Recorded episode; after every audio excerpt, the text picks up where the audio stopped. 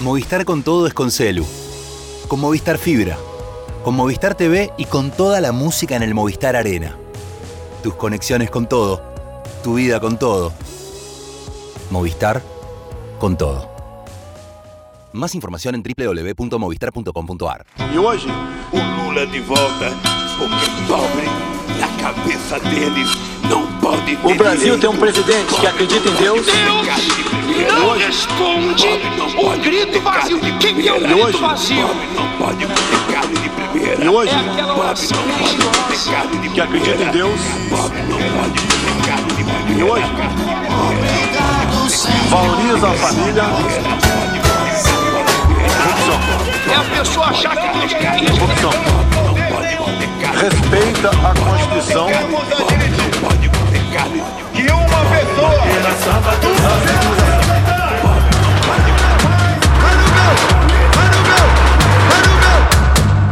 Hola, sean bienvenidos eh, o bienvenidos a Cuenta Regresiva, el podcast sobre política y economía de Brasil. Este es el episodio número 34 de la tercera temporada. Mi nombre es Daniel Tonietti, estoy aquí en Buenos Aires, República Argentina, y los saludo a Darío Piñotti, eh, compañero y amigo que está en Brasilia, capital de los Estados Unidos del Brasil. Muy buenos días, Darío, ¿cómo estás? Amigo Daniel, buena mañana de sábado desde esta capital a mitad de camino entre San Pablo y la Amazonía. Muy bien. Bueno, varios temas varios que vamos a tratar en el día de hoy.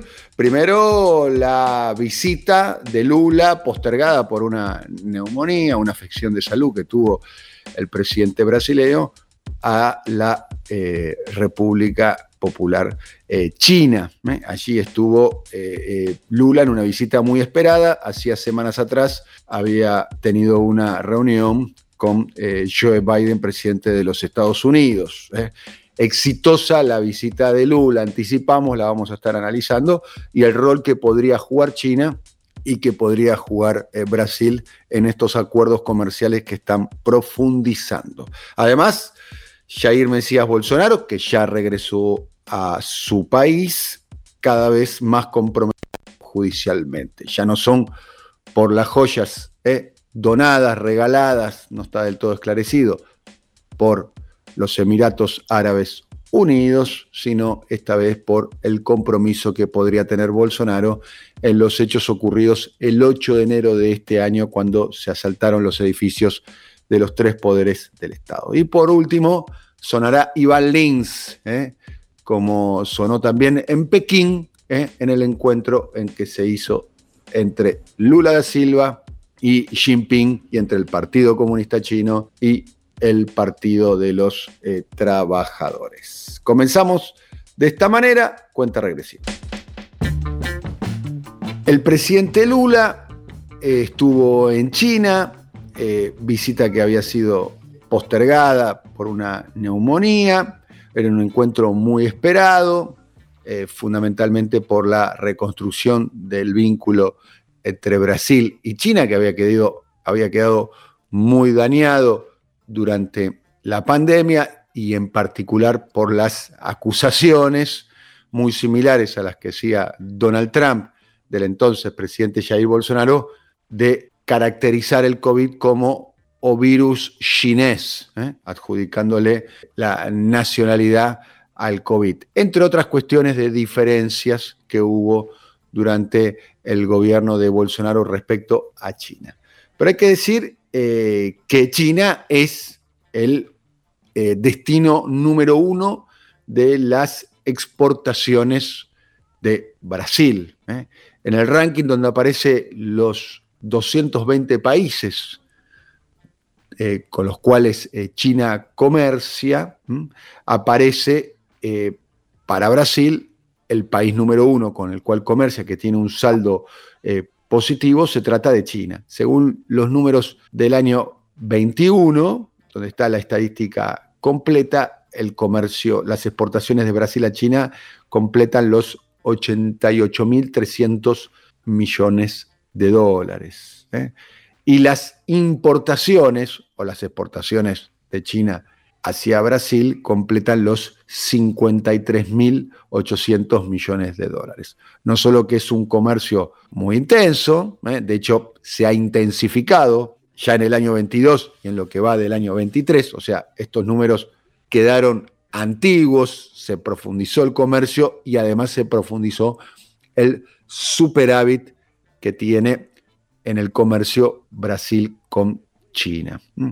Hay algunos detalles, eh, Darío, que a mí me parecen eh, interesantes para, para, analizar. El principal eh, exportación de producto de, Brasil hacia China, adelantamos, son todas materias primas, es mineral de hierro, estoy asombrado, números redondos, 29 mil millones de dólares anuales, superando incluso a la soja, que está en 27.200 millones de dólares anuales.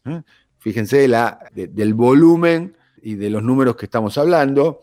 Y en tercer lugar está el eh, petróleo, eh, con 14.200 eh, millones de dólares anuales. Esas son las tres principales exportaciones de Brasil a China. Estamos hablando, es casi una obviedad lo que estamos diciendo, que es un exportador de materias primas. ¿eh? Bien, durante los últimos 26 años, este es un detalle importante, las exportaciones de Brasil a China han tenido un incremento anualizado, escuchen bien esta cifra, de 17.6%. Desde en el año 1995, en la última década del siglo pasado, ha pasado un tiempo muy importante, el comercio eh, pasó de 1.300 eh, millones anuales en el 95 a, las exportaciones, quiero decir, a 88.300 como contábamos. Acá otro tema central también para entender lo que está eh, en juego en este vínculo de dos jugadores mundiales. Estamos hablando de ya una potencia como es China, ya dejó de ser una potencia emergente, y estamos hablando de Brasil, que es un jugador a escala mundial y por el tamaño de su país, por el tamaño de su territorio, eh, por su, el tamaño de su economía, por el peso específico y geopolítico que tiene, estamos hablando de, podemos decir, ahí quizás podemos tener alguna divergencia con vos, Darío, de un país que tiene la, vocación de ser una potencia subregional.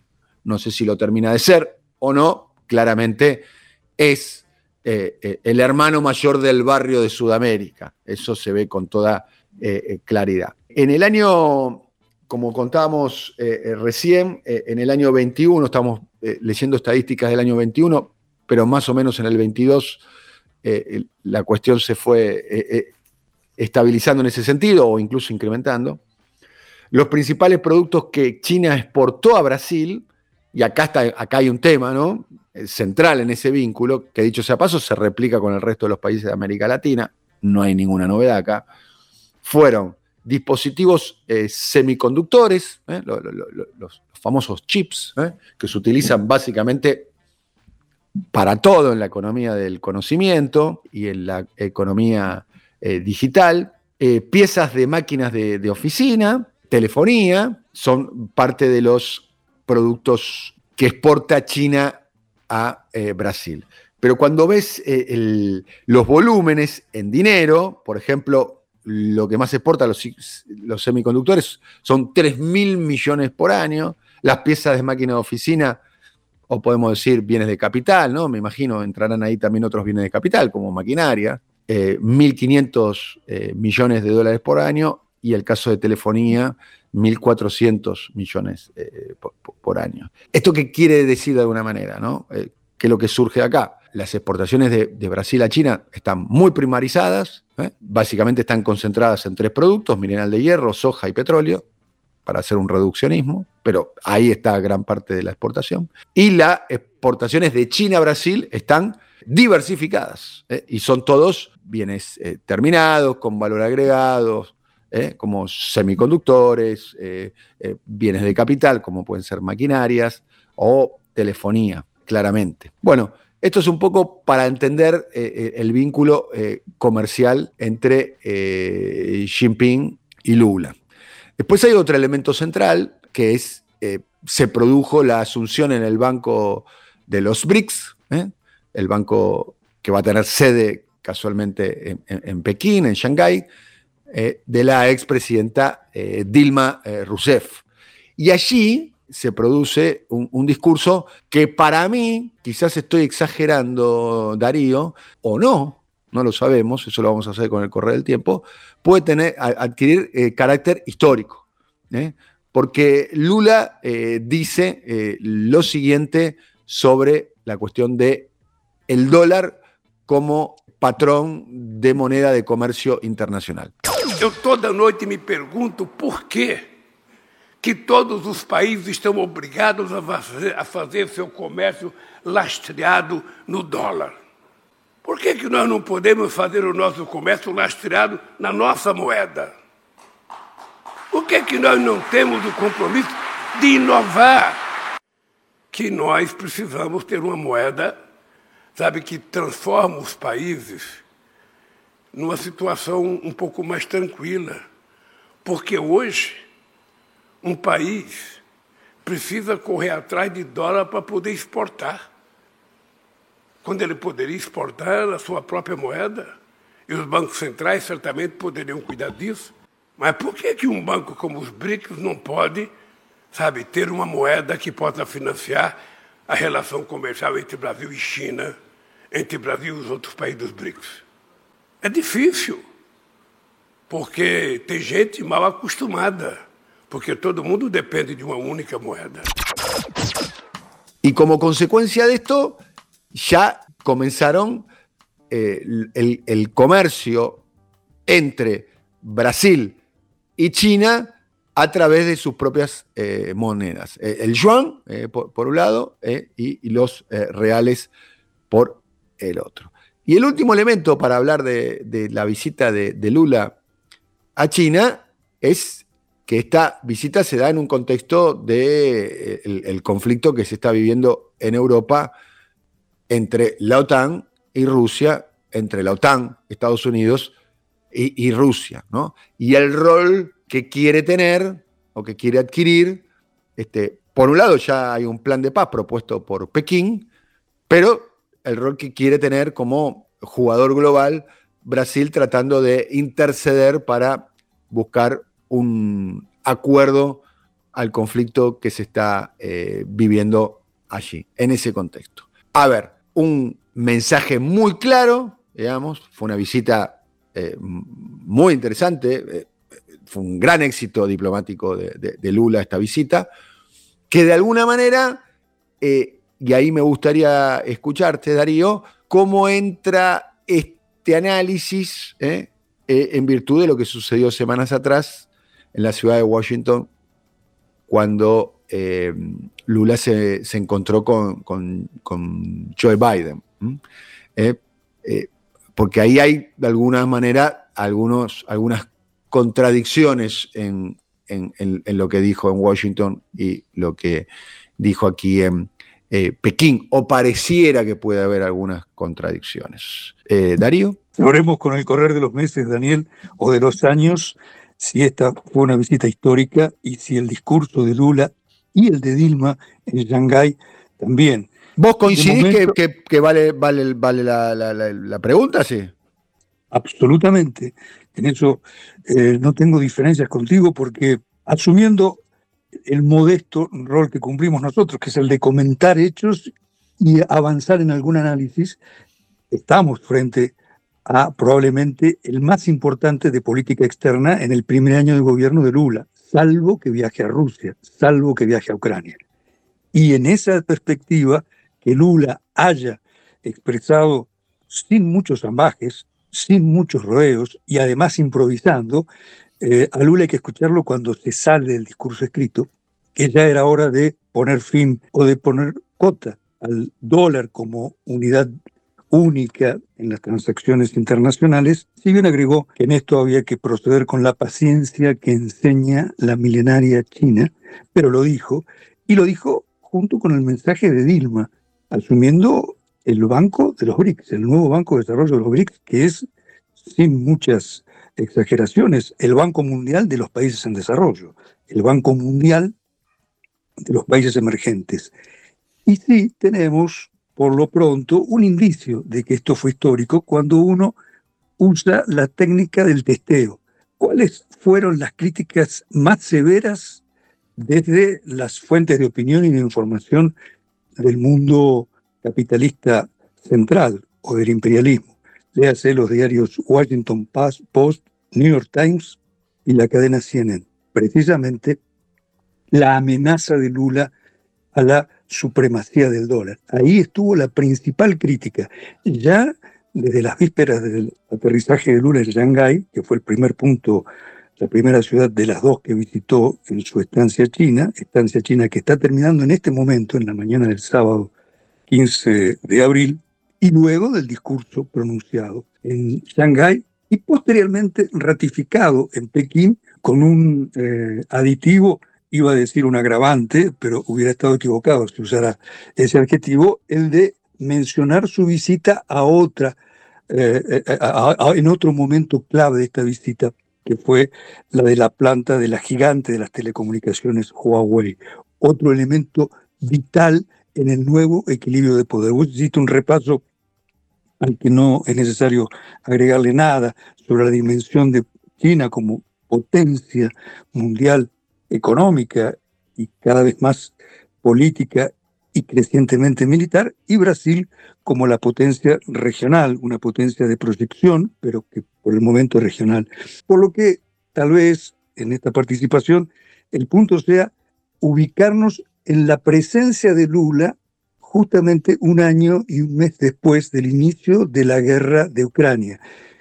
Paréntesis, en el documento final, firmado por Lula y Xi Jinping, documento analizado durante semanas por las cancillerías de los dos gobiernos, y también se dice por el Partido Comunista Chino y el Partido de los Trabajadores Brasileños, dos organizaciones políticas hermanas de larga data, donde ni las comas, ni los puntos, ni los acentos son improvisados, se habló insistentemente de la crisis en Ucrania. En ningún momento, o por lo menos en el documento final, se usó la palabra guerra. Y aquí sí hay que comparar al Lula del 10 de febrero en la Casa Blanca con el Lula del 14 de abril en el Palacio del Pueblo de Pekín. Aquel Lula, en un, en un comunicado conjunto muy breve, como lo fue también la visita de él a Washington, al presidente Joe Biden, repudió la invasión rusa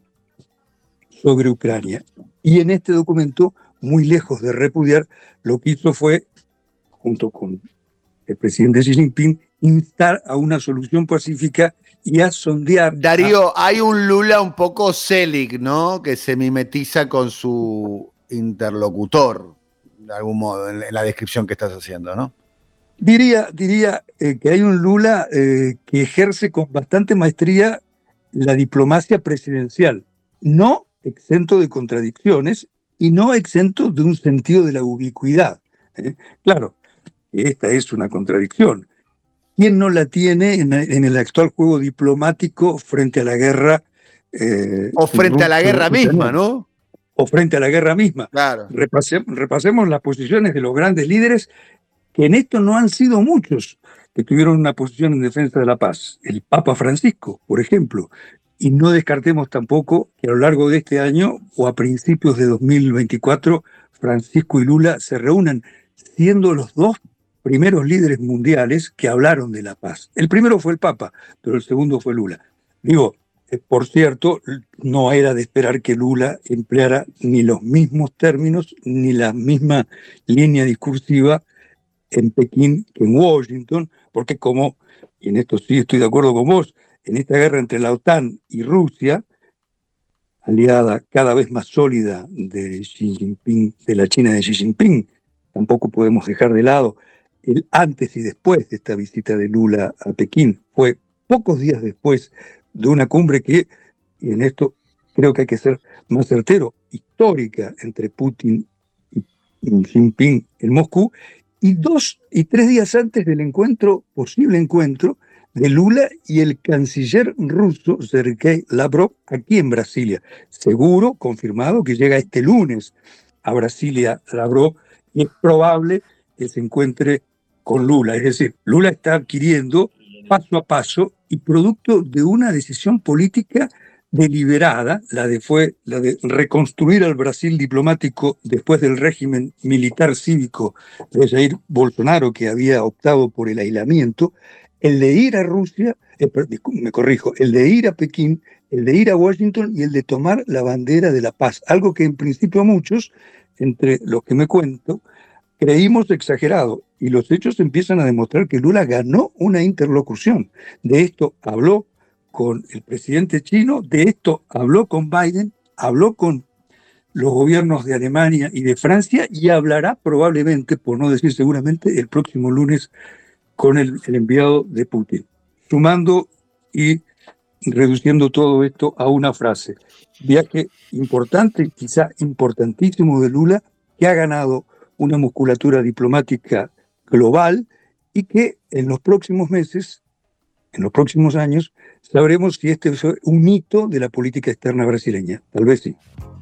Bien, hemos concluido de alguna manera. Eh, me, gustaría agregar un punto eh, a, la, cuestión de, Brasil y, de Lula y de la visita. Acompañó obviamente a, Lula eh, su, ministro estrella, a, quien, a quien todos indican que puede llegar a ser el sucesor de, Lula, que es el ministro de Facenda, eh, Fernando Haddad, que ha tenido, eh, nosotros venimos relatando, eh, contando en diferentes episodios de cuentas regresivas, las tensiones internas que hay, ¿no? Que, siguen las tensiones, que, mm, entre el PT, el partido y el gobierno, que, es un clásico de los gobiernos de Lula y es un clásico de los gobiernos del PT. También se ha sostenido también con, los gobiernos de, Dilma eh, eh, Rousseff. Y Haddad ha tenido un pequeño triunfo, por lo menos en función de, las tensiones que, estuvimos eh, describiendo.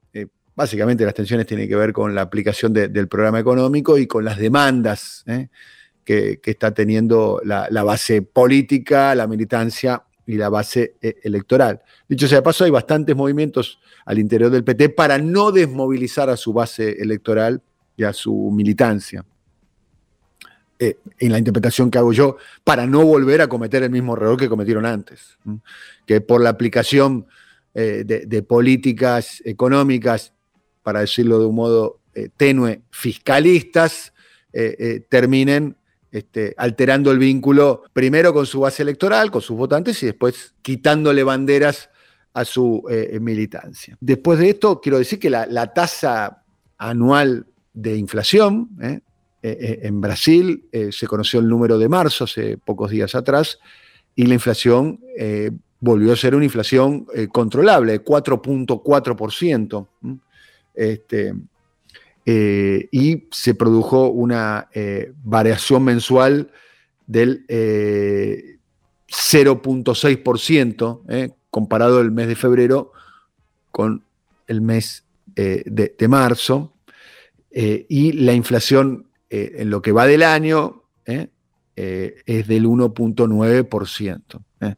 Y producto de eso, el, tradicional, la tradicional baja del dólar, suba de las acciones, esto quiere decir las medidas, de algún modo, este, que celebra el mercado. La típica medida que celebra el mercado que tiene que ver con un, gobierno este, que ha decidido de alguna manera controlar eh, el, gasto, O, no poner en duda las matrices, ¿eh? las directrices más básicas del modelo económico y esto produce de alguna manera, como se ve claramente, eh, una celebración por parte de los mercados y una discusión al interior de la fuerza política que, llevó a Lula al gobierno. Darío.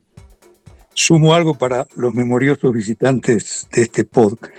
en el episodio 33, nosotros apenas nos habíamos dado con la recién publicada encuesta Datafolia, en la que Lula aparecía con números eh, no brillantes, 38 8% de aprobación y 29% eh, de reprobación. Pero también advertíamos que con las eh, encuestas de opinión de las empresas especializadas siempre hay que tener mucho cuidado y también con la lectura que a esta se les da.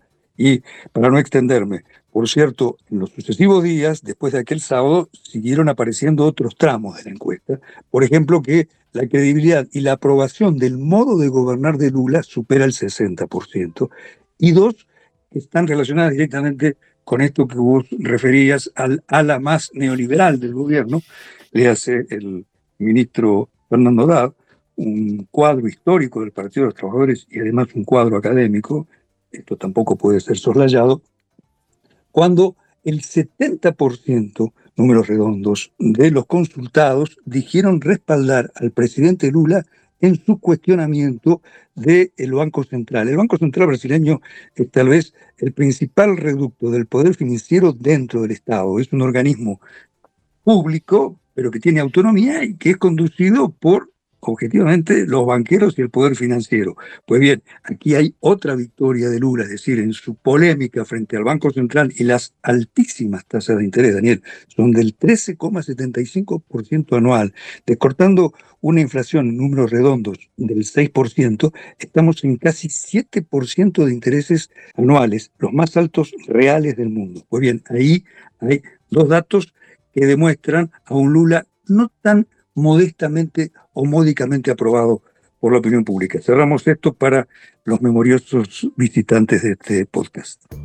Bien, eh, ahora sí nos vamos al némesis de Lula. ¿eh?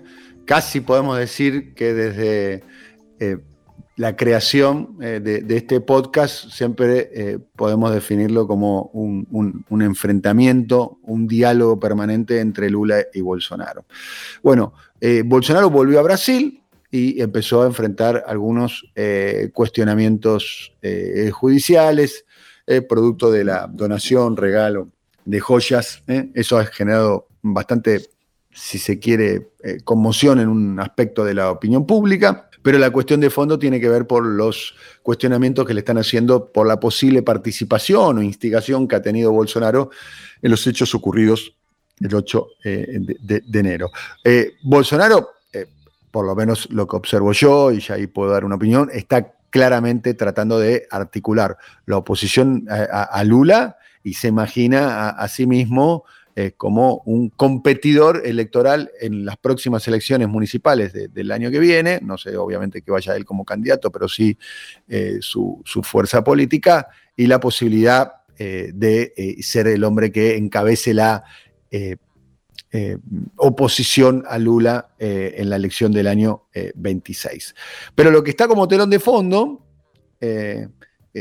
como está como telón de fondo en otros países de, América Latina, también aquí en la Argentina, es la posible ilegibilidad o proscripción, para utilizarlo más directo, o sea, que se aplique la legislación, que con procesos judiciales eh, pendientes eh, no esté en condiciones de ser eh, candidato. Algo que, dicho sea paso, fue promovido, si mi memoria no falla, si mi memoria falla, te pido por favor, Darío, que me corrijas, la famosa legislación de ficha limpa, que fue promovida durante el gobierno de Dilma Rousseff, que dicho sea paso, era legislación eh, que promovía el Departamento de Estado para los eh, países de la región, que es de alguna manera eh, otorgarle, ahí doy una opinión si se me permite, colonizado Poder Judicial la capacidad de otorgar quiénes pueden ser y quiénes no pueden ser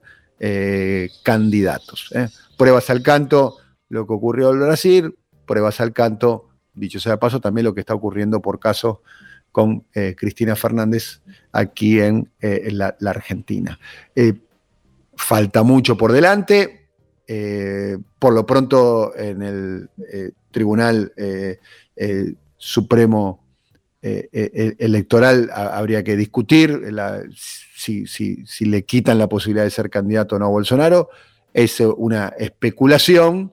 que hoy, hoy por hoy, está en el terreno de las especulaciones. Darío.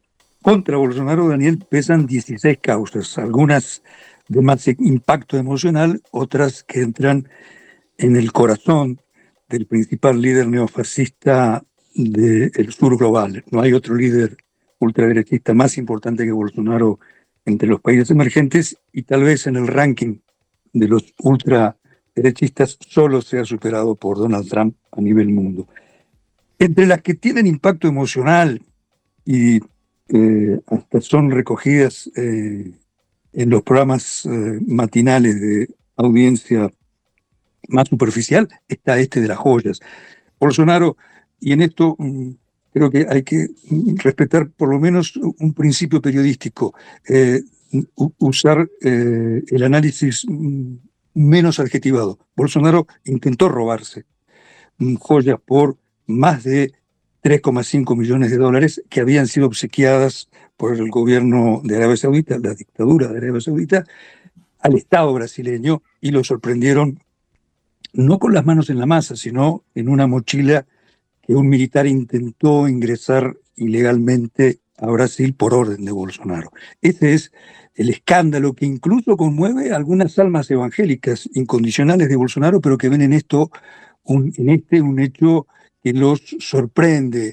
Y no digo que ponga en duda la fe que ellos expresan, ellos y los pastores, por el, por el Mesías, Jair Mesías Bolsonaro, pero sí eh, suscita alguna forma de suspicacia. Ahora, las causas de fondo, entre las causas de fondo de esas 16 mencionadas recién por nosotros, está la del intento de golpe de Estado del 8 de enero, eh, cuando miles de bolsonaristas invadieron los palacios del, de la presidencia, el Congreso y el Supremo Tribunal Federal, y a medida que avanzan las investigaciones en esto, había una complicidad no solamente logística, sino política de las Fuerzas Armadas y la policía y pensar que Bolsonaro no era el factotum de esto, eh, o por lo menos analizarlo sin esa hipótesis, sería un abordaje irresponsable.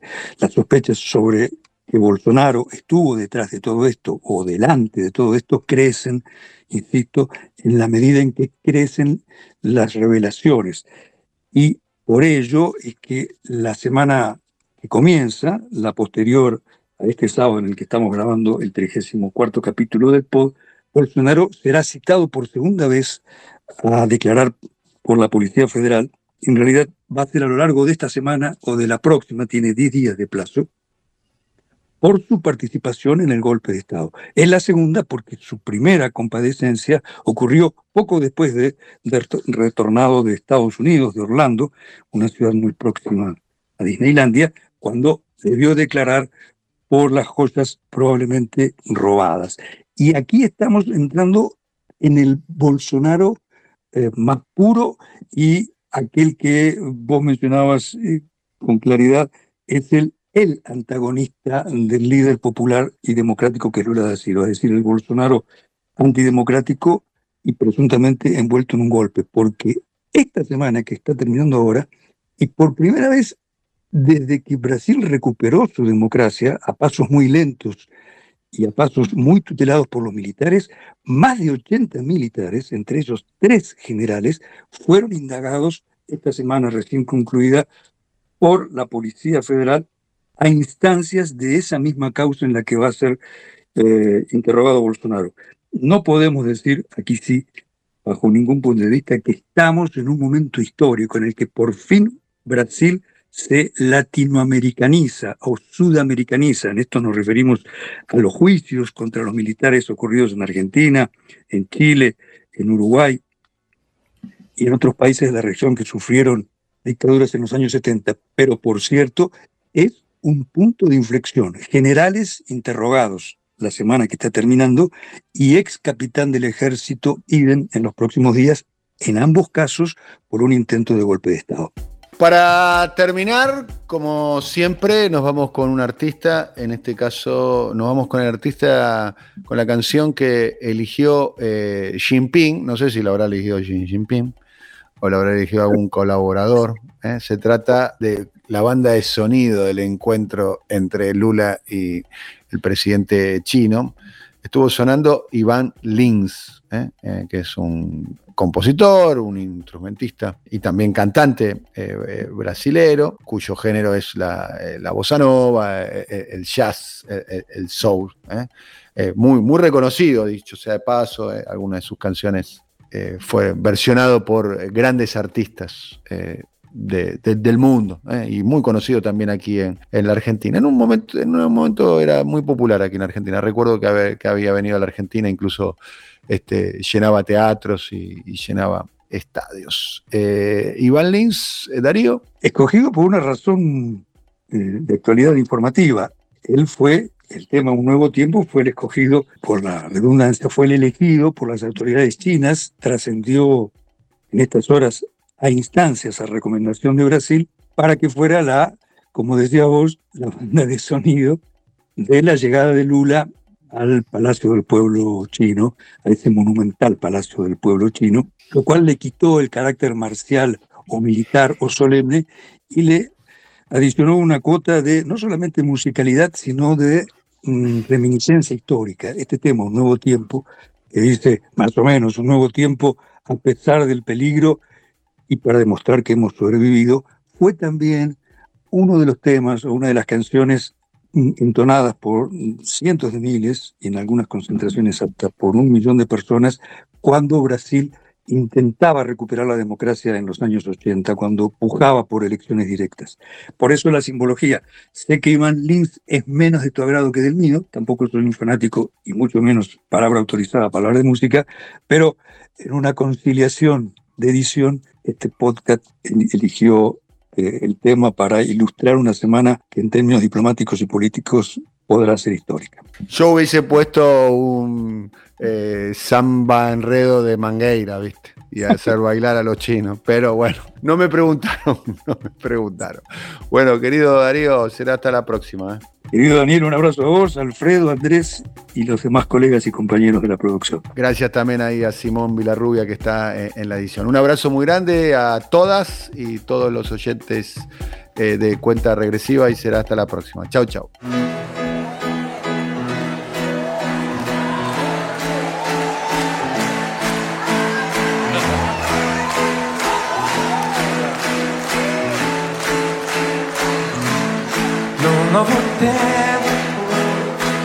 Apesar dos castigos, estamos crescidos, estamos atentos, estamos mais vivos pra nos sorrir, pra nos sorrir, pra nos sorrir. Num novo tempo apesar dos perigos, da força mais bruta, da noite que assusta, estamos na luta pra sobreviver, pra sobreviver, pra sobreviver, pra que nossa esperança seja mais que vingança, seja sempre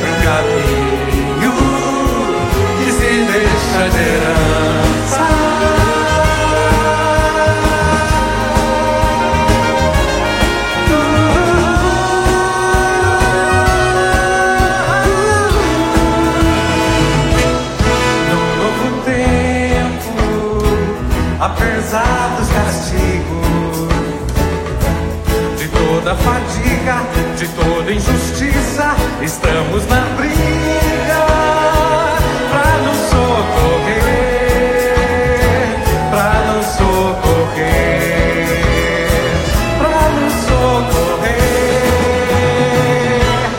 No novo tempo, apesar dos perigos de todos os pecados, de todos os enganos,